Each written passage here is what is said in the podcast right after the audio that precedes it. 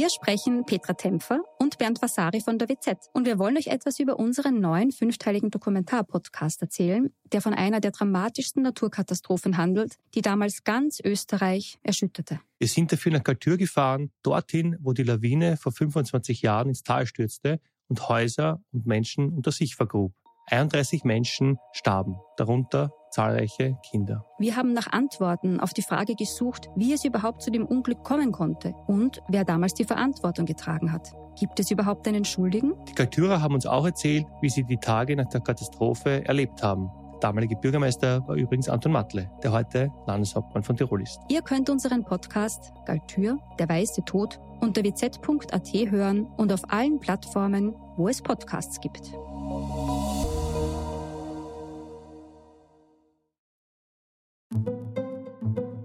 Wir melden uns heute wieder aus der Kärntner Redaktion. Wir, das sind heute wieder Thomas Tschick und ich, David Knees. Hallo Thomas und willkommen bei Delikt. Hallo David und danke für die anstrengenden letzten Tage für die Vorbereitung. Sehr gern, jederzeit. Äh, Thomas, wir begeben uns heute in ein ähnliches Umf Umfeld wie das letzte Mal, als wir über den Part of the Game-Skandal geredet haben, sowohl zeitlich als auch thematisch. Wir sind nämlich wieder in Kärnten in den Nullerjahren. Und das war politisch eine sehr brisante Zeit und die Folgen, darauf werden wir dann auch noch zu sprechen kommen, sind zum Teil heute noch spürbar, wirken sich heute noch aus. Kannst du mir ein Bild zeichnen über die Situation damals, in der, in der sich das alles abgespielt hat? Ähm, gehen wir da noch einmal von den ähm, Nullerjahren ein bisschen zurück. Also es, es, geht da in erster Linie vor allem auch ganz groß um das Thema Hypoalpe Adria, das wir heute besprechen werden. Da gab es ja Anfang der Nullerjahre den Spekulationsverlust, der dann eben verschleiert hätte werden sollen in der Bankbilanz. Daraufhin wurden Wolfgang Kulterer und zwei weitere Vorstände schuldig gesprochen und da ist die Bank so ein bisschen ins Wanken gekommen. Bis dahin war man der große Star in der Börsenszene. Da haben die Wiener neidisch hergeschaut, was die Kärntner nicht alles da reißt mit ihrer Hypo, wie sie dieses enorme Wachstum hinlegen kann in Südosteuropa. Und das war da richtig so eine Boombank. Und von dieser Boombank wollte damals auch die Landespolitik profitieren und hat angekündigt, ja, wir werden unsere Bank an die Börse bringen. Weil aber ein Börsegang ein bisschen komplex ist und das lang dauert, bis man das Geld bekommt, hat der Teider dann gemeinsam mit Wolfgang Kulterer diese Idee einer Wandelschuldverschreibung ersonnen. Das ist im Grunde ein, ja, bisschen ein Lottospiel auf Zeit. Man hat schon früher Geld bekommen in Erwartung dafür, dass man später das zurückzahlen wird, weil man über einen Börsegang so und so viel Geld reinbekommen wird. Da ist es konkret um 500 Millionen Euro gegangen ja, du kannst die Augenbrauen völlig zurecht nach oben ziehen. Es, es ist damals so ich durchs Land gegangen und Jörg Heider hat gesagt, Kärnten wird reich, es, wir wollen da überall neue Sportstätten bauen, wir wollen toll in die Zukunft des Landes investieren. Und damit das Geld quasi auch ein bisschen der Tagespolitik entzogen wird, hat man damit nicht etwa Schulden zurückgezahlt, einen Haushalt konsolidiert oder so, sondern man ist hergegangen, hat es in ein Sondervermögen Zukunft Kärnten gesteckt, hat dafür eine eigene Rechtsinstitut sogar geschaffen und aus dem heraus hätte dann eben die Millionen verteilt werden sollen. Mhm. Leider die für diesen Börsegang notwendig sind. Die man in Vorgriff auf diesen Börsegang bekommen hätte. Ja. Oder schon bekommen hat, muss man dazu sagen. Ähm, Leider Gottes, wie gesagt, ist es dann eben zu den gesagten Spekulationsverlusten kommen, zu dem Bilanzskandal, der in einer Verurteilung von Wolfgang Kulterer gemündet hat. Und daraufhin war halt irgendwie die Bank auf der Börse nicht mehr so gefragt, mutmaßte man. Und man hat sich dann eben über Kreise, da können wir später noch drauf eingehen, einen außerbörslichen neuen Eigentümer gesucht. Man hat ihn dann gefunden, zuerst mit einem Investor, der Thilo Berling geheißen hat. Der hat dann so wirklich vermögendste Leute. Also alles, was in Österreich in irgendeiner Forbes-Liste aufscheint, hat sich quasi hinter ihm versammelt gehabt mhm. und hat in die Bank investiert, hat mit dem da eben sozusagen mal eine erste Kapitalaufstockung gefunden. Und knapp darauf ähm, hat er dann seinen Anteil und auch den des Landes Kärntens äh, weiterverkauft an die Bayerische Landesbank. Die war damals um ein Vielfaches größer als die Hypoalpe Adria und wollte da einfach zugreifen, weil man erwartet hat, dass man damit auch das ganze Südosteuropa-Netzwerk der Hypo kaufen kann und dann richtig expandieren kann. Also man hat da nicht eine Kärntner Bank gekauft, sondern im Grunde eine Balkanbank. Und wahrscheinlich auch, weil man gedacht hätte, jetzt nach diesem ganzen äh, Bilanzskandal, dass man das vielleicht als Schnäppchen Genau, genau. Ein, äh, ein, einerseits vielleicht das Schnäppchen, vor allem hat man da ganz große Erwartungen gehabt, weil man einfach davon ausgegangen ist, da wird schon alles halbwegs passen. Jetzt ist der eine Bilanzskandal vielleicht mal aufgebrochen, aber der Rest in der Bank wird schon in Ordnung sein, dass die Bank zu Teilen ein Kartenhaus war. Ähm, das wussten die Bayern damals noch nicht. Was die Öffentlichkeit damals auch noch nicht wusste, ist eben, wie dieser Verkaufsprozess an die Bayern abgelaufen ist. Das ist später mal aufgetaucht. Die Vertreter der Landesholding, in deren, also die, die waren, haben formal die Aktien an der Hypo gehalten. Es hat nicht das Land die Aktien gehalten, sondern die Landesholding als Eigentümergesellschaft dazu, die haben dann erzählt, ja, und irgendwie da am Ende von dem Tisch bei den Verhandlungen, wo 50 Leute gesessen sind, ist dann auch dieser vieler Steuerberater gesessen. Was der gemacht hat, wussten wir damals eigentlich nicht. Aber aus diesem einen Tisch oder aus dieser einen Tischrunde heraus sollte sich dann eben noch ein wirklich gewaltiger politischer Skandal entspinnen. Mhm. Ja, du hast ihn jetzt schon angesprochen. Ich schätze mal, es geht äh, um den Dietrich Birnbacher. Ganz genau, Dr. Dietrich Birnbacher, promoviert, muss man dazu sagen. Ja. Äh, und damit kommen wir eigentlich schon zum heutigen, oder schon, ja, jetzt im Vorfeld hat es eben diese ganze Hypoalpa Aria-Geschichte gegeben, um die sich das dann ähm, aufgebaut hat. Aber worum ging es dann konkret in dem Fall? Über den wir heute reden, der eben zum einen Dietrich Birnbacher, aber zum anderen auch äh, Josef Martins betrifft. Oder vielleicht fangen wir damit an, wer war Josef Martins und was hat er mit dem ganzen Verkauf zu tun gehabt und was hat er dann mit Birnbacher zu tun gehabt und wie sind in Kontakt getreten? Mhm. Ähm, Josef Martins, da muss man auch ein bisschen ausholen. Die Kärntner ÖVP hat sich eigentlich nie wieder erholt, seit Jörg Haider 1999 zum Landeshauptmann gewählt worden ist. Davor hat es eine Dekade gegeben, wo SPÖ und ÖVP, äh, Entschuldigung, SPÖ und FPÖ einander dermaßen blockiert haben, dass man nicht willens war, die stärkste Partei zum Landeshauptmann zu wählen und hat sich darauf geeinigt, eben den Kompromisskandidaten aus der ÖVP zu wählen. Das war Christoph Zanato ähm, später Nationalratsabgeordneter und in der Folge dann als Lobbyist tätig. Muss man sagen, das war eigentlich ein ganz gestandener Mann, der hatte durchaus interessante Perspektiven für das Land, war ein kreuz, braver Kerl und konnte aber natürlich nicht mit einem Volkstribun eines Jörg Haiders auch nur im Ansatz mithalten. Mhm. 1999 ist dann eben Haiders FPÖ zur stärksten Partei geworden. Es ist dann quasi nie in Frage gestanden, dass Jörg Haider zum Landeshauptmann gewählt wird. Senator musste die Landespolitik verlassen, konnte dann nach Wien noch in den Nationalrat wechseln für ein paar Jahre und die ÖVP hat dann ebenso irgendwie sich gesucht und nicht wirklich gefunden. Man hatte dann Georg Wurmitzer eine Zeit lang als ähm, Landesrat installiert, der hat dann mit Elisabeth Scheuer probiert, in die Wahl zu gehen 2004, ist dann aber auch nicht wirklich weiterkommen und ab diesem Zeitpunkt dann plötzlich trat Josef Martins auf die landespolitische Bühne. Er hat sich dann mit Jörg Haider relativ rasch darauf geeinigt, dass er der gute, ordentlich auch ähm, ausgestattete Koalitionspartner neben Jörg Haider wird. Und Jörg Haider hat irgendwie gesehen, okay, das ist einer, die mit also ich will jetzt nicht sagen, dass er ihn steuern konnte, das auf keinen Fall. Aber Josef Martins hat sich von Macht angezogen gefühlt und wollte halt auch ähm, bisschen mehr für die ÖVP rausholen, als es bei den Wahlergebnissen, die sind für die ÖVP immer so unter 20 Prozent, deutlich unter 20 Prozent gewesen, rein arithmetisch grundsätzlich möglich gewesen mhm. wäre. Hat sich dann von Jörg Haider auch zum Aufsichtsratschef der Landesholding machen lassen. Also sie haben ineinander beide irgendwie eine Chance gesehen. G genau, das ist das können wir jetzt die innere Befindlichkeit des Verhältnisses der beiden damit beenden. Ja, die, die zwei haben ineinander eine Chance gesehen. Josef Martins wurde eben zum Aufsichtsratschef der Landesholding, hat sich dann dort so ein bisschen ähm, nach oben ja, verhandelt im Gleichklang mit Haider. natürlich, Haider hat immer gewusst, ich habe da einen soliden Mehrheitsbeschaffer. Der hat eine gewisse Aversion gegen die SPÖ und mit dem kann ich leicht machen, sobald ich ihm ein bisschen was mitgibt, seien es Ämter, seien es einfach ein bisschen was repräsentative Geschichten oder auch Machtpositionen innerhalb von Landesstrukturen, dann wird der Martins schon mitmachen und das war es ja dann in Endeffekt auch. Waren Sie politisch auch auf einer Linie? Ähm, die, die waren natürlich von anderem Schlag. Also Jörg Haider konnte Menschen begeistern, konnte ganz leutselig sein, konnte in intellektuellen Kreisen gut verkehren. Josef Martins war, und das muss man ihm jetzt schon zugute halten, einfach auch ähm, ein, ein, ein sehr gebildeter Mann, ähm, hat nicht unbedingt das Bad in der Menge immer genossen, ähm, aber wusste schon, wo er sich bewegen kann und wo nicht. Ähm, all das, wo sich heute Bruchlinien auftun in Richtung ähm, Fragen von Migration, Fragen von gesellschaftlicher Spaltung hin, wie geht man mit Flüchtlingen um und dergleichen mehr.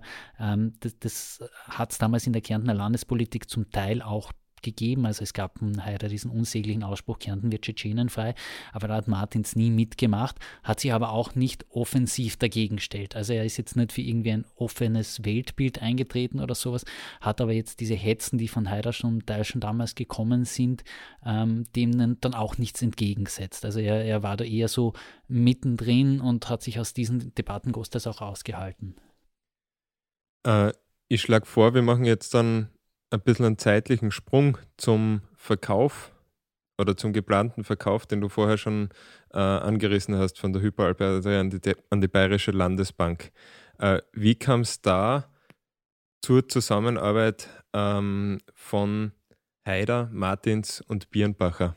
Ähm, das, das wusste man ja zu, zum damaligen Zeitpunkt noch nicht. Also die Hypo wurde verkauft, plötzlich an einem Sonntag gab es eine eiligst einberufene Pressekonferenz Kulterer, der Herr Schmidt, Vorstandsvorsitzender der Bayerischen Landesbank, Heider und Martin sind dann plötzlich aufgetreten und haben erklärt, ja, wir haben einen super Deal, Dilo Berlin verkauft auch noch mit seine Anteile, wir bekommen das Geld, die Waldenschuldverschreibung wird getilgt und alles ist super duper.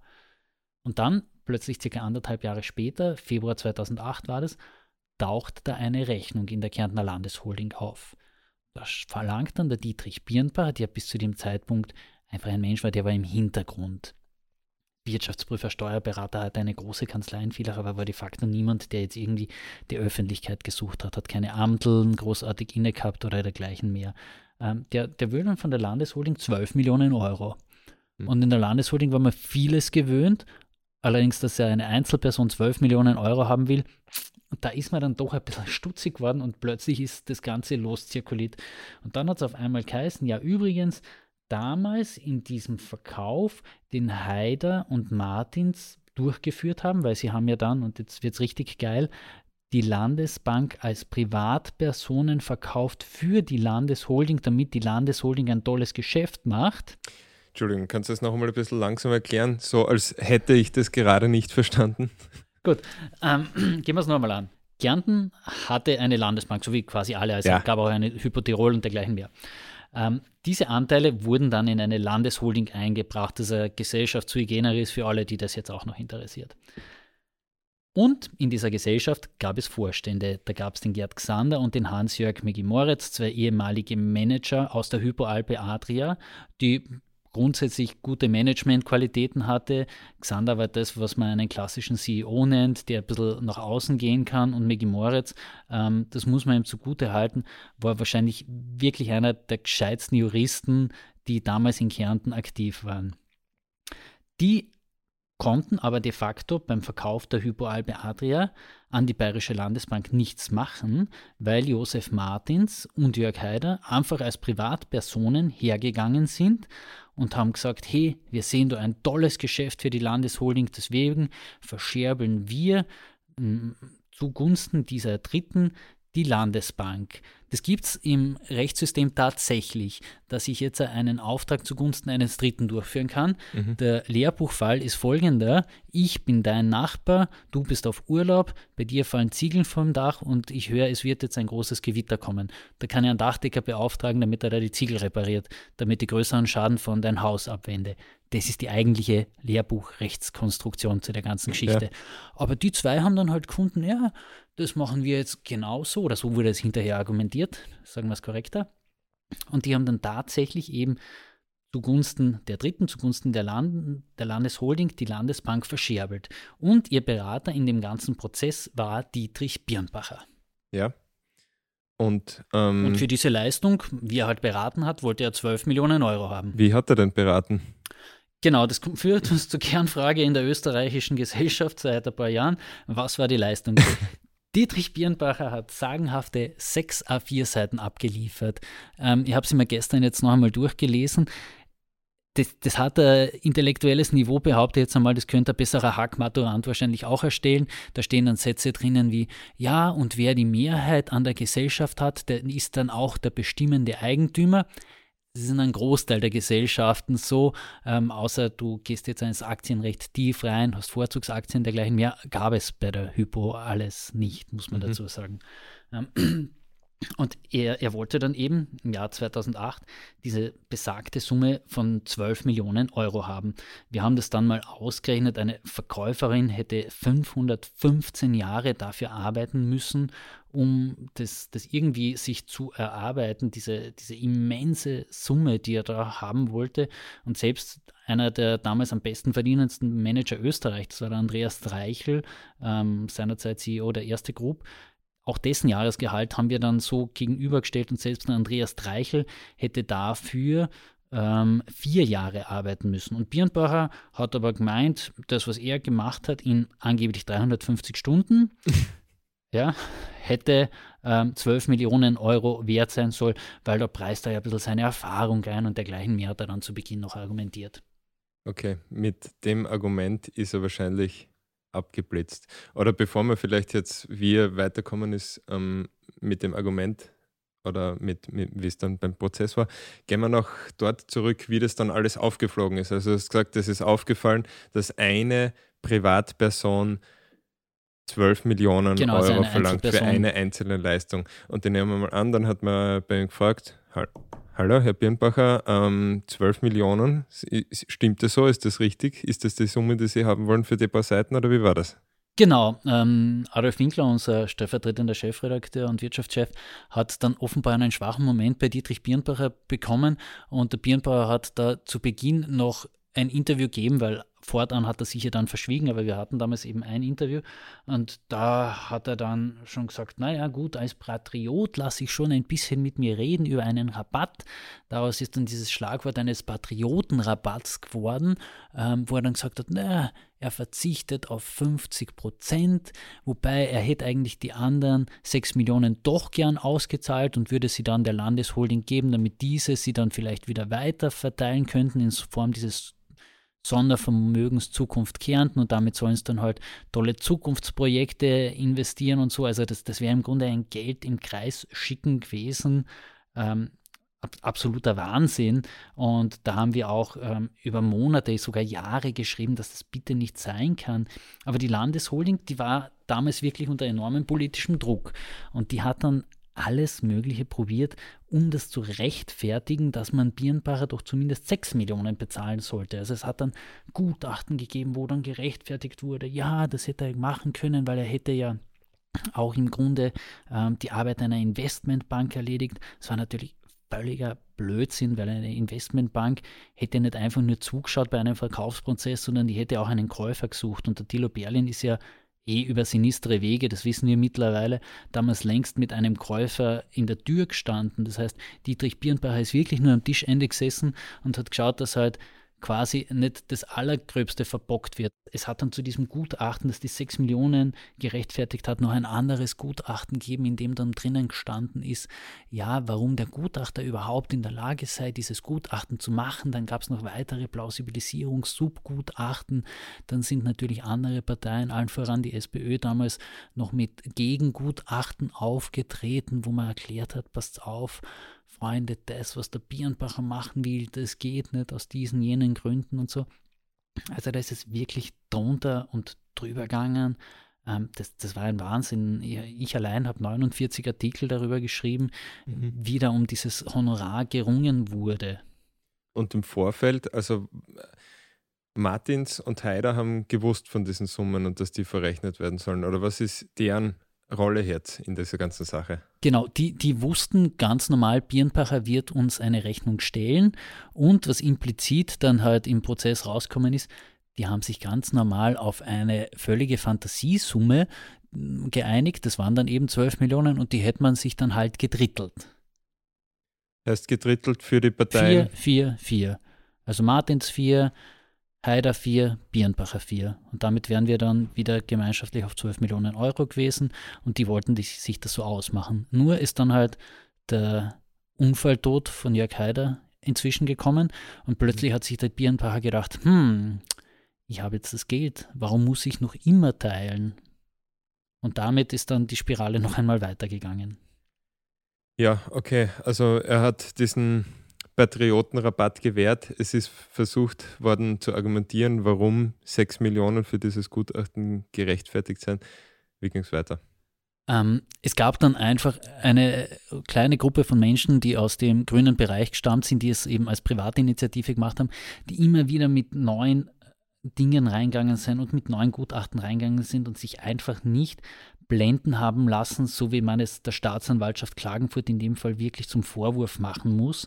Die haben sich einfach abspeisen lassen mit einem Privatgutachten von der Landesholding, haben kein eigenes Gutachten zu Beginn eingeholt, haben gesagt, naja, wenn es eh schon ein Gutachten gibt, das sagt, das ist in Ordnung, dass man das zahlen soll, dann nehmen wir das so hin und legen den Akt wieder weg und so. Und es wurde dann wieder und wieder und wieder betrieben, bis es dann eben doch noch zu einer Anklage gekommen ist im Jahr 2012.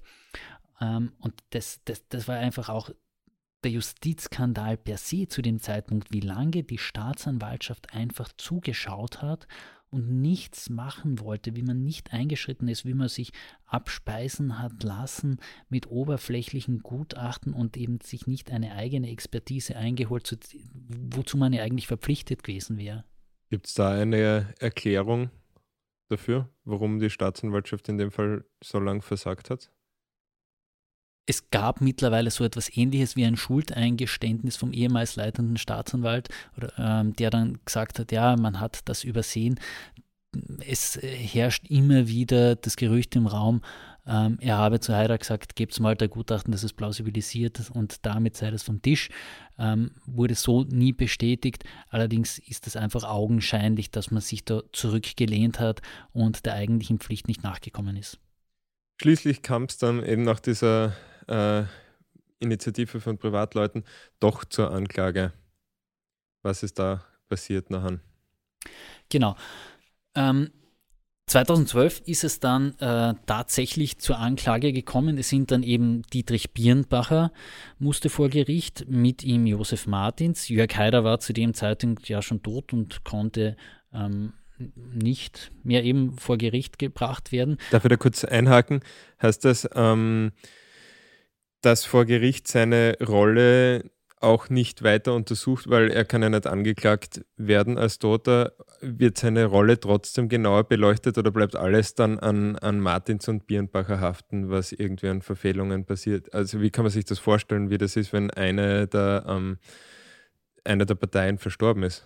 Also du kannst das so vorstellen, natürlich wurde die Rolle von Jörg Haider hinterfragt, allerdings ist es relativ zwecklos, jetzt einfach nur einen Toten zu beschuldigen. Damit kannst du nicht rausreden. Ähm, es wird jetzt allerdings auch nicht so irgendwie arbeitsteilig die Schuld auf mehrere Personen aufgeteilt, wovon eine tot ist. Das ja. geht natürlich nicht. Also du kannst eine natürliche Person postmortem jetzt nicht irgendwie noch ja, verurteilen. Wobei Josef Winkler, der Kärntner Literat, hat dann irgendwann mal gesagt, eigentlich gehört seine Urne auch noch hinter Gittern oder so. Das ist, das ist schon sinnbildlich für mhm. das, was eigentlich in dem Prozess rauskommen ist, nämlich und zwar die Mitverantwortung von Jörg Haider. Also da, da hat Winkler, so sehr man seine Sprache und seine äh, politische Kritik auch manches mal hinterfragen muss, da hat das auf den Punkt gebracht. Mhm. Mhm. Ja, das, eben, das war eben mein Punkt gewesen eigentlich, dass einfach die Rolle Haiders trotz seines Ablebens dann noch im Prozess äh, zutage gekommen ist. Gen genau, also da, da ist ganz klar rausgekommen, ähm, warum auch Birnbacher gewählt wurde von den beiden Personen. Warum? Er war der private Steuerberater von Josef Martins. Zum Verständnis für die Zuhörerinnen und Zuhörer. Josef Martins war nicht immer nur Politiker. Ähm, seiner Familie gehört eines der schönsten Grundstücke am Ossiacher See. Ähm, ist eine Terrassenlage mit einem riesigen Campingplatz. Den, da, den betreibt er eben als Unternehmer und äh, da war Birnbacher über Generationen schon sein Vater und Martins Vater waren da in dieser Geschäftsbeziehung, ähm, war Birnbacher eben der Familiensteuerberater und auch Jörg Haider hatte seine gute Achse zu Birnbacher. Am Wörthersee gab es in den Nullerjahren mal so etwas wie eine Wörthersee-Bühne, ist vielen Leuten vielleicht noch in Erinnerung. Und dort gab es dann auch auch eine obskure Gesellschaft drauf, die eigentlich de facto äh, pleite war. Ein Steuerberater, der mit der Prüfung betraut war, oder ein Wirtschaftsprüfer hat mir einmal gesagt, das war ein absoluter Sauhaufen, die waren zahlungsunfähig. Er wurde dann vom Testat abgezogen, Birnbacher eingesetzt und drei Monate später hat die Bilanz wieder gepasst. Das war ein Projekt von Jörg Haider und jetzt kann man sich vorstellen, aha, es war ein Haider-Projekt, Birnbacher hat ihm die Bilanz irgendwie so gedreht, dass es eh super wieder gepasst hat. Haider hat schon gewusst, was er an Birnbacher hat mhm. und Martins hat halt auch gedacht, naja, das wird schon klappen, wir haben eine gute Achse zu ihm. Und so haben es die beiden eben innerhalb dieses Verkaufsprozesses, als sie jemanden gesucht haben, mit dem er einen Deal drehen kann, gewusst, mit dem Birni wird es schon gehen und 4 Millionen Euro ist ja doch eine Summe, für die lassen sich auch gestandene Leute offenbar korrumpieren. Ja, mit diesen jeweils 4 Millionen Euro, was hatten die Herrschaften damit eigentlich vor? Politik, Wahlkampf, Machtabsicherung. Und Birnbacher vermutlich ein Ausbau seines Lebensstandards. Mhm. Ja, ähm, wie lang ging denn der Prozess? Wie ging es da weiter? Und du hast vorher, also im Vorgespräch angesprochen, dass, ähm, weil wir ja den Vergleich gezogen haben zum letzten Fall über Uwe Scheuch, über den wir geredet haben, der eigentlich bis zum Schluss sehr selbstsicher geblieben ist und sich keiner Schuld bewusst war. In dem Fall ist das anders. Genau, also man, man muss jetzt auch die Parteienstrukturen damals schon ein bisschen anders betrachten. Es gab bereits im Jahr 2010 das Gerücht, dass irgendwie Geld Richtung ÖVP und FPÖ hätte fließen sollen vom Birnbacher Honorar. Das heißt, es ist da eh schon länger im Raum gestanden, bis es eben 2012 zur Anklage gekommen ist. Und da gab es auch einiges an Widerstand schon innerhalb der ÖVP. Man, die FPÖ, bei der gab es zum Zeitpunkt, als Uwe Scheuch im Jahr 2012 vor Gericht gestanden ist, keinen Widerstand gegen ihn. Das war klar von oben herab hierarchisch strukturiert. Da war der Scheuch der große Macher, der ist da mit einer Selbstverständnis reingegangen, dass ihn quasi keiner angreifen konnte. In der ÖVP gibt es viele Menschen, die langjährige Bürgermeister waren, die haben einfach so etwas wie Hausmacht.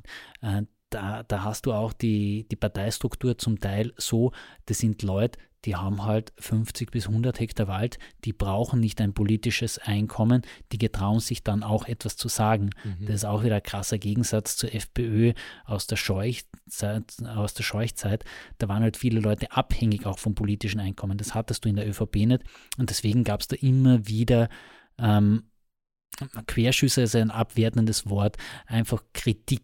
Einer der ganz großen Kritiker in all diesen Jahren war zum Beispiel Gabriel Obernosterer, ist immer noch Abgeordneter zum Nationalrat. Der hat immer da schon in Richtung Martins sein Unbehagen auch geäußert, hat, ist oftmals auch auf Distanz ganz offen gegangen auch Franz Bacher, der ehemalige Wirtschaftskammerpräsident, hat da auch ähm, schon mahnende Worte eingelegt und hat gesagt, Freunde, 12 Millionen Euro für einen Birnbacher, das geht einfach nicht und auch 6 Millionen Euro versteht keiner. Das heißt, in der ÖVP gab es da schon immer eine gewisse Form von Opposition. Deswegen musste Josef Martins im Vorfeld des Prozesses im Jahr 2012 auch schon als Landesrat zurücktreten. Der hat sein Amt niedergelegt, er hat es dann in der ersten Schönrederei dieses Prozesses beziehungsweise dieses Niederlegens dann gesagt, na natürlich werde ich mein Amt dann wieder aufnehmen, wenn ich freigesprochen worden bin, weil ich gehe von, davon aus, dass ich nicht schuldig bin. Aber er hat zumindest damals schon dieses politische Verantwortungsbewusstsein noch immer gelebt, dass er gesagt hat, ich werde nicht im Amt befindlich reingehen, weil das schadet dem Amt, das schadet meiner Partei. Also um noch einmal den Vergleich zum Part of the Game Skandal zu sehen, es hat auch nie diese Vorwürfe geben einer ähm, politischen Hexenjagd oder was in die Richtung. Das war jetzt einfach, okay, diese Vorwürfe stehen im Raum, wir werden diese ausräumen und dann geht alles weiter. Genau, also sie ist, natürlich gab es da Scharfmacher wie ein Stefan Tauschitz, der war damals Klubobmann der ÖVP im Kärntner Landtag, der ist da schon auch manchmal in diese Tonalität verfallen, aber es hat nie diese Aggressivität gehabt, wie es von der FPÖ ausgehend ist. Josef Martins hat ja, ich glaube, sogar eine Zeit lang wirklich gedacht, er kommt damit durch. Mhm. Und wollte das dann halt irgendwie so darstellen. Und ähm, vielleicht war es aber auch ein bisschen sein schlechtes Gewissen, dass er da gewusst hat, naja, das, was ich mache, das geht sich eigentlich de facto nicht ganz aus, deswegen lehne ich mich nicht so weit raus. Okay. Also da, da, da, da war einfach der Ton ganz und gar ein anderer als in äh, der Form, wie die Scheuchs bzw. die FPÖ hin zur Öffentlichkeit also und zu Journalisten kommuniziert haben. Es hat vielleicht ein inneres Schuldbewusstsein gegeben bei ihm. Er hat gewusst, dass das jetzt eigentlich äh, nicht in Ordnung ist, was er macht. Genau. Wann hat sich das auch nach außen hin gezeigt? Ähm, es, es war schon der erste Auftritt damals im Gerichtssaal ganz ein anderer, als man Josef Martins kennt. Ich habe es vorhin gesagt, ihn hat immer so ein leichtes Lächeln um die Lippen umspielt und der ist irgendwie immer so ja, entspannt und ein bisschen energiegeladen sogar durch die Gegend gegangen. Ähm, als er dann vor dem Richter gesessen ist, ist Josef Martins und der, der Mann ist über einen Meter neunzig großer, schlanke Gestalt, eigentlich recht dynamisch ist er sonst im Auftreten, ist er schon ganz in sich gekauert dort gesessen, hat den, das, den, den Kopf nach unten geneigt gehabt ähm, und, und war ganz anders in der Gestik, als es der Scheuch zum Vergleich eben war. Mhm. Und dann eben in der Folge ist Birnbacher dort rausgegangen und hat als erstes mal erklärt, ja, wir haben eben vereinbart gehabt, mit Heider und mit Martins, wir teilen uns das Ganze auf.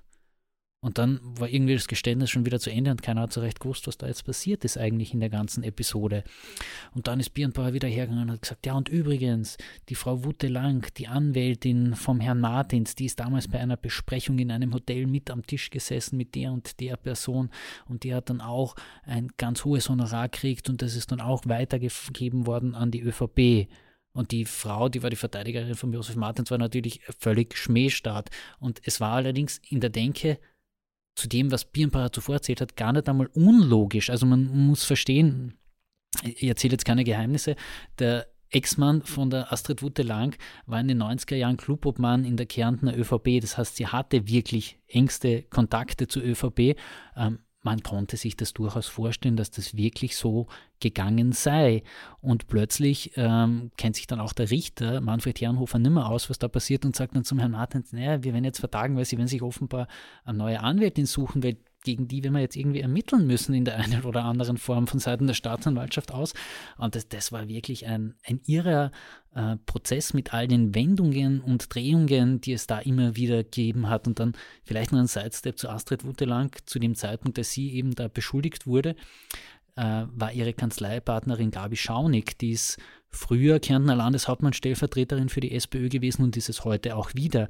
Und damals war sie eben Partnerin in der Rechtsanwaltssozietät von Astrid Ute Lang und die musste dann quasi am Nachmittag noch die Gesellschaft auflösen, weil es halt einfach untragbar für sie als in der Öffentlichkeit stehende Person und bis zu einem gewissen Grad natürlich auch in der Politik noch immer stehende Person gewesen ist, mit der in einer Kanzleipartnerschaft zu sein. Mhm. Ja, jetzt ergibt sich langsam ein klares Bild daraus, warum du 49 Artikel äh, zu dem Fall hast schreiben müssen. Und ich war bei weitem nicht der Einzige, der geschrieben hat. Also, wie gesagt, Antonia Gössinger, Andrea Bergmann, Adolf Winkler, wir, wir haben uns da alle daran abgearbeitet, weil es einfach so augenscheinlich war, diese 500 Jahre, die ein normaler Mensch arbeiten muss, um das zu verdienen, was mhm. Dietrich Birnbauer in 350 Stunden erreicht haben will. War der Prozess lang? War das ähm, oder war das ein kurzer Prozess? Hat man da schnell gewusst? Okay, weil für uns beide ist es jetzt eigentlich relativ klar, dass das, also für mich ist es klar, dass es moralisch äh, jede Grenze sprengt. Für die ist es wahrscheinlich juristisch klar, dass es jede Grenze sprengt. Oder wie ist das? Das war eben damals noch nicht so klar. Vor allem, wenn man sich die ganzen Unsummen an Beweisanträgen angeschaut hat, die da eingeflossen sind. Da gab es zig Privatgutachten und jedes Privatgutachten war halt dann mal 200, 300 Seiten lang. Über, ein, über ein, ein Gutachten, ein 300 Seiten Gutachten, über ein 4 Seiten Gutachten. So kann man es nennen. Es waren sechs Seiten, ja. Sechs Seiten. Aber es rechtfertigt es vielleicht auch nicht. Na, es, es ist dann um die Person gegangen, um den Prozess, was man alles hätte machen sollen und dergleichen mehr. Also es, es, es waren wirklich enorme Dinge, die da eingeflossen sind. Ähm, und entsprechend war es ja, weil es von Anwaltsseite darauf hin argumentiert wurde, als ginge es um Spitzfindigkeiten, dann ähm, konnte man schon äh, meinen, ja okay, vielleicht geht es ja wirklich durch. Mhm. Also das, das, da, da, das sind wirklich so, es ist um juristische Halbsätze zum Teil gegangen in der Argumentation. Ähm, und das hat es dann eben so schwer gemacht, von vornherein zu sagen, das, was das Volksempfinden unter Anführungszeichen ist, also bitte mir jetzt das Wort nicht falsch auslegen, aber ähm, wenn du hinschaust und die Summe siehst und dann die sechs Seiten gegenüber siehst, hast ein Unbehagen, beziehungsweise viele Menschen hatten dann einen Zorn. Mhm. Ähm, aber vielleicht wäre es ja irgendwie noch argumentierbar gewesen. Man hat in dem Land ehrlicherweise schon viel erlebt, beziehungsweise in dem Staat. Ähm, aber auf die Ebene haben wir uns ja dann gar nicht einlassen müssen. Also ich habe dann irgendwann mal im Juli an den Ende eines Artikels geschrieben und am heutigen Prozesstag geht es dann mit der Einvernahme von Privatgutachtern weiter und es ist dann doch völlig anders gekommen. Ja, er ist nämlich schuldig gesprochen worden. Ja, der Josef Martins ist dann reinmarschiert, hat dann gesagt, ja, er muss jetzt da mal was erklären steht auf und gibt dem Richter, der da völlig verdutzt geschaut hat, ein Sparbuch hin und sagt, ich war jetzt bei der Hypo Alpe Adria, habe 60.000 Euro aufgelegt und gebe dieses Geld zurück, weil das ist Schandgeld, das will ich nicht. Das habe ich vom Dietrich Birnbacher im Rahmen einer Weihnachtsfeier in einem Kuvert zugesteckt bekommen und das war die einzige Parteispende, die ich von ihm erhalten habe und ich sehe ein, dass ich hier nicht korrekt gehandelt habe und ich will dieses Schandgeld nicht. Mhm. Da haben wir mal alle im äh, Saal gestaunt, dass es wirklich so botschert und so einfach in dem Land abläuft, wie man einen Politiker korrumpieren kann oder wie man ihm Geld zusteckt. Ähm, auch der Richter Manfred Herrenhofer war baff erstaunt, was da jetzt eigentlich abläuft, ähm, hat sich dann irgendwie so in den Saal geschaut und hat dann den Martin gefragt, aber warum geben sie mir das Geld und warum geben sie es nicht ähm, der Landesholding? Da drüben sitzt der Anwalt, der die La Interessen der Landesholding zu vertreten ja. hat. Bernhard Fink war das, der Vizepräsident der, der Kärntner Rechtsanwaltskammer. Geben sie doch ihm das Geld? Und der Martin hat dann nur mal mit den Achseln gezuckt und wusste dann nicht mehr, wie ihm eigentlich geschieht. Er ist dann gewissermaßen im Gerichtssaal aus der ÖVP noch ausgetreten das wirklich de facto so machen kannst, dass du das verkündest und das dann rechtsgültig ist, ist wahrscheinlich wurscht. Aber es war natürlich schon eine eigenartige Szene. Und dann war der Prozesstag auch irgendwie vorzeitig beendet, weil es einfach wirklich ähm, chaotische Zustände ist der falsche Ausdruck, aber man musste sich dann eben quasi immer wieder neu strukturieren in diesem Prozess, nachdem zuerst Birnbacher sagt, ja, ich gestehe doch ein bisschen was und dann geht der Martins her und gibt 60.000 Euro zurück dann kommt er auch beim nächsten Prozesstermin mit einem neuen Verteidiger, probiert dann mit dem wieder ein bisschen was zurückrevidieren. Also es, es war einfach obskur im besten Sinne oder im schlimmsten Sinne, wie der Prozess von manchen Ebenen aus immer wieder durchgeführt wurde. Also das, das war eines der wenigen Male, wo ich es erlebt habe, dass echt im Prozess noch Überraschungen zutage treten. Und ich glaube mich auch ähm, zu sagen getrauen, hätte Dietrich Birnbach dieses erste Geständnis nicht abgelegt. Ich weiß nicht, ob Josef Martins dann mit dem Sparbuch und mit seinem Schuldeingeständnis jemals zu Wegen gekommen wäre und ob es dann in der Folge, wie gesagt, zur Erinnerung, wir sind im Jahr 2013, ähm, noch zu diesen ganzen Protesten vor dem Landhaus kommen wäre und in der Folge 2013 eben zu der Neuwahl. Also da, da glaube ich, da hätte äh, sich vielleicht noch alles anders entwickeln können, wenn nicht Dietrich Birnbacher eben mit dem Satz, ich möchte einen Dienst am Land leisten, sein Geständnis eröffnet hätte. Mhm.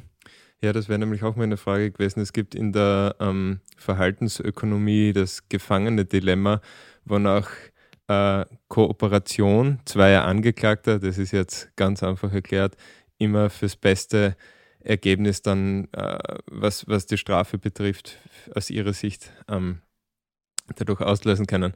Kooperation war da nie in Frage, ist, ist für, für die beiden nie in Frage gekommen. Also die haben vor Gericht immer gegeneinander äh, gearbeitet, ausgesagt etc. Ja, abs absolut. Ähm, man muss auch ähm, da jetzt wirklich die Rolle von Richard Sawyer, das war der Anwalt von Dietrich Birnbacher, noch einmal genauer betrachten. Das ist ähm, sehr versierter Linzer Strafrechtsprofessor, der eben gleichzeitig Anwalt ist der hat das Spiel mit äh, dem Gericht schon absolut verstanden. Mhm. Und der hat dann schon gewusst und hatte dieses Gespür, wenn Birnbacher jetzt gesteht, dann hat er so etwas wie das öffentliche Momentum plötzlich auf seiner Seite. Und man muss dazu gestehen, vier Jahre lang war Dietrich Birnbacher, das ist ein Mann von relativ kleinem Wuchs, über 70 Jahre alt, der hat quasi wie, wie die Gier in Person gegolten, ob dessen, was er da verlangt hat. Und plötzlich äh, war naja, also es war kein moralischer Freispruch, aber er hat dann plötzlich so etwas im Ansehen wieder wie ein bisschen ersteigen gehabt, ist nicht mehr nur als die, dieser raffgierige Mensch dagestanden, das wusste Sawyer. Da als jemand mit Gewissen. Ja, mit, mit einem Gewissen, mit einem Ehrgefühl und alles sowas. Also ähm, Rechtswissenschaft ist ja im Grunde eine sehr schöne Angelegenheit, nur vor Gericht ist sie großteils Argumentationskunst und bis zu einem gewissen Grad auch Schauspielkunst. Und da hat einfach Sawyer und Birnbacher gewusst, was sie tun. Mhm. Äh, Gibt es aus dem Prozess noch was Wichtiges oder können wir zum Urteil kommen? Im Prozess Wichtiges gab es einige obskure Sachen, einfach wie, wie dann eben hinterher Martins zurückgetreten ist und dann plötzlich musste nachher auch noch seine äh, Bubal-Partie auch das Feld räumen im raschesten Moment. Also wie gesagt, Martins ist am Vormittag im Gerichtssaal zurückgetreten, am Abend ist dann Gabriel Obernosterer, den habe ich vorhin schon erwähnt, äh, Hotelier aus dem Lesachtal und Nationalratsabgeordneter, zum Landesparteiobmann der ÖVP gewählt worden und hat dann ein paar Tage lang gesagt, Sie müssen mir verzeihen, ich kann diese Aussage noch nicht treffen, ich bin erst seit 12, 24 oder 36 Stunden, hat dann immer schön variiert, äh, Landesparteiobmann der ÖVP Kärnten und dann ist es so weitergegangen. Äh, was allerdings relativ rasch klar war, die äh, ich sage es jetzt mal ähm, so, die schwarze Bubalpartie, die musste dann das Feld räumen. Also es waren der erwähnte Stefan Tauschitz als Clubobmann, der sitzt heute im Verfassungsschutz als Polizist, äh, war dann quasi sofort über Nacht weg. Dann auch ähm, Achille Rumpold, der war zu dem Zeitpunkt Landesrat und war zuvor Martins ähm, Büroleiter, beziehungsweise man hat ihn so stellvertretenden Landesrat genannt. Der musste auch sofort aus dem Amt zurücktreten. Da wurde dann Wolfgang Waldner dafür eingesetzt, sein ehemaliger oder nunmehr wieder als Diplomat arbeitender Geiltaler ähm, und auch Thomas Goritschnik, ähm, der damals eben auch Landespartei Sekretär war oder Geschäftsführer, musste auch gehen. Also da, da hat es schon auch die zweite Reihe in der ÖVP erwischt. Sie sagten allesamt, sie hätten keine Ahnung von dem gehabt, aber wollen eben Schaden von der Partei abwenden. Ähm, das ließ sich dann nie wirklich aufklären, ob sie was wussten oder ob Martins das wirklich nur alleine gemacht hat. Er hat immer betont, er habe niemanden involviert gehabt von diesen Personen, aber da hast du eben auch die innere Dynamik einer ÖVP gemerkt. Die drei hätten sich keine zehn Minuten lang gehalten gegen das, was dann eben an Widerständen, auf, Widerständen aufgebrochen ist, gegen diese kleine Martins-Clique. Und wie war das äh, unter der Gefolgschaft von Haider, also bei der FPÖ? Wie gesagt, wir haben im anderen Podcast den Vergleich, Vergleich gemacht. Uwe Scheuch ist ja bis zum Zeitpunkt im Grunde, äh, wo er eine rechtskräftige Verurteilung hatte, wollte er sich ja im Amt halten, hat mit einer Wiederwahl spekuliert. Also das war alles nicht so. Da gab es eben nicht von bottom-up diesen Widerstand, den mhm. es eben in der ÖVP gibt. Also auch in diesem Fall. Ja. Genau. Und Martins wurde schließlich verurteilt. Ähm, wann war das? Das war im September 2012. Es hätte eigentlich das Urteil bereits einen Monat früher erfolgen sollen. Nur am anberaumt letzten Verhandlungstag haben dann alle Verteidiger verlangt, dass noch das eine oder andere Protokoll oder die eine oder andere Einvernahme verlesen wird. Und das hat dann insgesamt acht Stunden gedauert. Mhm. Ähm, versammelten Journalisten sind damals einfach nur vor dem Landesgericht Klagenfurt gesessen und haben gewartet, gewartet, gewartet. Und dann so knapp vor Mitternacht ist die Meldung gekommen, na Freunde, wir werden vertagen, wir müssen noch weiter verlesen, damit ihm alles seine Formalität hat. Und dann eben Anfang Oktober 2012 gab es dann das Urteil. Josef Martins wurde zu fünfeinhalb Jahren Haft verurteilt. Ähm, neben ihm wurde dann quasi auch Jörg Haider sinnbildlich verurteilt. Also Richter hat damals gesagt, äh, mit dem nicht verfolgbaren Jörg Haider hat dann den Vorsatz, mit Vorsatz der Landesholding geschadet. Und dieser Satz mit dem nicht verfolgbaren hat dann schon deutlich gemacht, wo Manfred Herrenhofer Jörg Haider eigentlich in der ganzen Causa gesehen hat. Also unmittelbar auf der Anklagebank und unmittelbar auch mit einem Schuldspruch zu belegen. Das heißt, hätte er zu dem Zeitpunkt noch gelebt, wäre er danach im Gefängnis gewesen. Zumindest hat das Herrenhofer so gesagt, jetzt kann man immer, wenn, was wäre, wenn Spiele drehen, was wäre, wenn, hätte Birnbacher dann überhaupt gestanden, wenn Heider noch daneben gewesen wäre, oder hätte man sich die Millionen dann stillheimlich aufgeteilt, äh, wie wären Verhandlungen? Und in der Folge auch noch die Verstaatlichung der Hyperalpe Adria gelaufen, das ist alles virtuelle Spiele, aber de facto das war, wofür Josef Martins verurteilt wurde und wo Jörg Heider mitgewirkt hat, da ist ähm, eher ganz normal schuldig, als schuldig anzusehen. Ja, das hat Herrn Hofer so gesagt. Ja. Äh, was wurde aus Birnbacher? Äh, Birnbacher hat es verhältnismäßig gut getroffen. Es waren drei Jahre Haft, eben zwei Jahre als Probezeit und er ist dann tatsächlich nie ins Gefängnis gekommen, sondern hat immer nur mit der Fußfessel frei gehen können. Ähm, ich habe dann im Folgejahr äh, unser Villacher Büro die Leitung übernommen und Birnbacher hatte direkt ums Eck sein Büro und die habe ich quasi ja, jeden zweiten oder dritten Tag an unserem Büro vorbeispazieren gehen, wenn wir beide ins äh, Mit Fußfessel. Genau, und immer wenn wir beide ins Büro kommen sind, sind wir uns dann ein paar Wochen lang jeden Morgen unter Anführungszeichen begegnet. Ich habe ihn dann jedes Mal höflich gefragt, Herr Dr. Birnbacher, geben Sie mal jetzt mal ein Interview darüber, wo die restlichen Millionen geblieben sind. Er hat dann immer nur höflich gelächelt und ist dann weiter marschiert und hat gesagt, ach, das ist alles so lang her, bla bla. Ähm, irgendwann hat er, bin ich ihm dann nicht mehr begegnet. Ich weiß nicht, ob er seinen Weg ins Büro dann irgendwann mal über andere Seitengassen eingeschlagen hat oder so. Ähm, aber der, der ist quasi mit einer Fußfessel freigegangen. Und ähm, Hans-Jörg Megimoritz und Gerd Xander wurden eben auch noch zu zwei beziehungsweise drei Jahren Haft verurteilt, weil sie die Sorgfalt eines gewissenhaften Geschäftsmanns bei ihnen nicht gegeben war. Mhm. Äh, aber Martins ging tatsächlich hinter Gitter, bevor er die Fußfessel erhalten genau, hat. Genau, Josef Martins hat tatsächlich in Wien einsetzen müssen eine Zeit lang. Ja. Er hat dann eine Schadensersatzzahlung geleistet. Genau. Und dafür ähm, sechs Monate seiner Haft erlassen bekommen. Wie funktioniert das? Ähm, das, das, ist einfach so ein Prozess, der ist relativ normal im österreichischen Strafrecht. Ähm, wenn du tätige Reue übst, sofern das nachher überhaupt noch möglich ist. Bei Vermögensdelikten natürlich leichter als bei Delikten gegen Leib und Leben.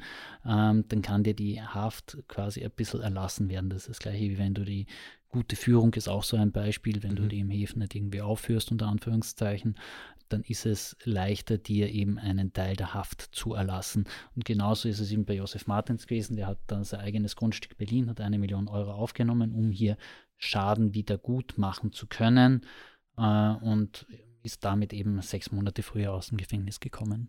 Ja. Birnbacher hat dir zwar kein Interview gegeben, hat man trotzdem rausgefunden, was mit den verbliebenen Millionen ist? Ähm, er, er hat es tatsächlich geschafft, sich als mittellos darzustellen, hat relativ viel äh, von seinen Immobilienbesitz an die Kinder übertragen können und hat es dann sozusagen geschafft, da irgendwie den Zivilprozess mit dem Land Kärnten ruhen zu stellen. Genauso wurden vom Land Kärnten ja später dann die Haider Erbinnen, also Ehefrau oder Witwe und die beiden Töchter noch einmal geklagt. Auch dieser Prozess ist noch immer im Ruhen. Also da ist man nicht wirklich was weiterkommen in der Wiederbeschaffung der 6 Millionen Euro. Ja, das war das, was wir eingangs schon gesagt haben, nämlich dass sich äh, die, die Folgen dieses Skandals bis in die heutige Zeit auswirken. Das heißt, in nächster Zeit ist da kein weiteres Ergebnis absehbar. Also die, die Prozesse ruhen derzeit, es wird im Hintergrund verhandelt. Ähm, eine Million Euro wurde von Birnbacher beschlagnahmt von der Justiz, die liegt so quasi irgendwie im Raum, ähm, aber der Prozess mit den Heider-Erbinnen, das steht alles noch aus. Also da ist noch einiges an Aufarbeitung da, bis man wirklich in die Nähe der 6 Millionen Euro kommt. Martins hingegen hat seine Strafe gänzlich verbüßt. Wie geht es ihm heute? Ähm, es gab unlängst mal ein Bild von ihm. Wir hatten das im Zuge eines Zivilprozesses eben gegen die Haider-Erbinnen, weil er gegen sie auch regressiert, um seinen Anteil an der Million oder um seine Million irgendwie von denen einzufordern, weil er eben die, diese faktische Mitschuld von Jörg Haider ja ausgesprochen ist. Da hatten wir ein Bild von ihm. Er schaut nicht gut aus, das muss man ganz ehrlich sagen. Man sieht ihm an, dass die Jahre an ihm gezehrt haben. Das sagen auch Leute, die noch oberflächlich Kontakt mit ihm haben. De facto ist er aber auf der Öffentlichkeit verschwunden. Ähm, er ist laut Firmenbuch noch immer Kommanditist des Campingplatzes am Ossiacher See. Man nimmt ihn allerdings nicht in der Öffentlichkeit wahr und man muss jetzt das ist natürlich auch nachvollziehbar, nicht erwarten, dass die Kärntner ÖVP irgendwie hergehen wird und mit ihm so etwas wie eine Ehrenaltobmannschaft begründen wird, weil dafür ist einfach wirklich etwas geschehen, was nicht in Ordnung war. Er hat Geld genommen, hat ein Geschäft angebahnt, um sich bzw. eben die Partei zu bereichern mit Steuergeld. Ähm, das, das sind Dinge, die sind im politischen Leben einfach unentschuldbar. Josef Martins hat sich da auf etwas eingelassen, wo er vielleicht eine Zeit lang dachte, er könnte mit Jörg Haider mitmachen, könnte dort dieses Spiel mitspielen. Ähm, und musste dann halt einen sehr hohen Preis dafür zahlen. Ja, dann danke ich dir, Thomas Schick, recht herzlich für das Gespräch. Ich bin schon gespannt, mit was für einem Skandal du das nächste, das nächste Mal kommst. Wir haben es heute schon kurz angedeutet, es gibt noch einige Sachen aus dem Hypoalpe-Adria-Komplex, aber da haben wir, ich glaube, noch ein bisschen andere Sphären zuvor aufarbeiten und andere Delikte. Danke auch an euch, liebe Zuhörerinnen und Zuhörer, fürs Dabeisein bei Delikt, dem Kriminalpodcast der Kleinen Zeitung. Mein Name ist David Knees.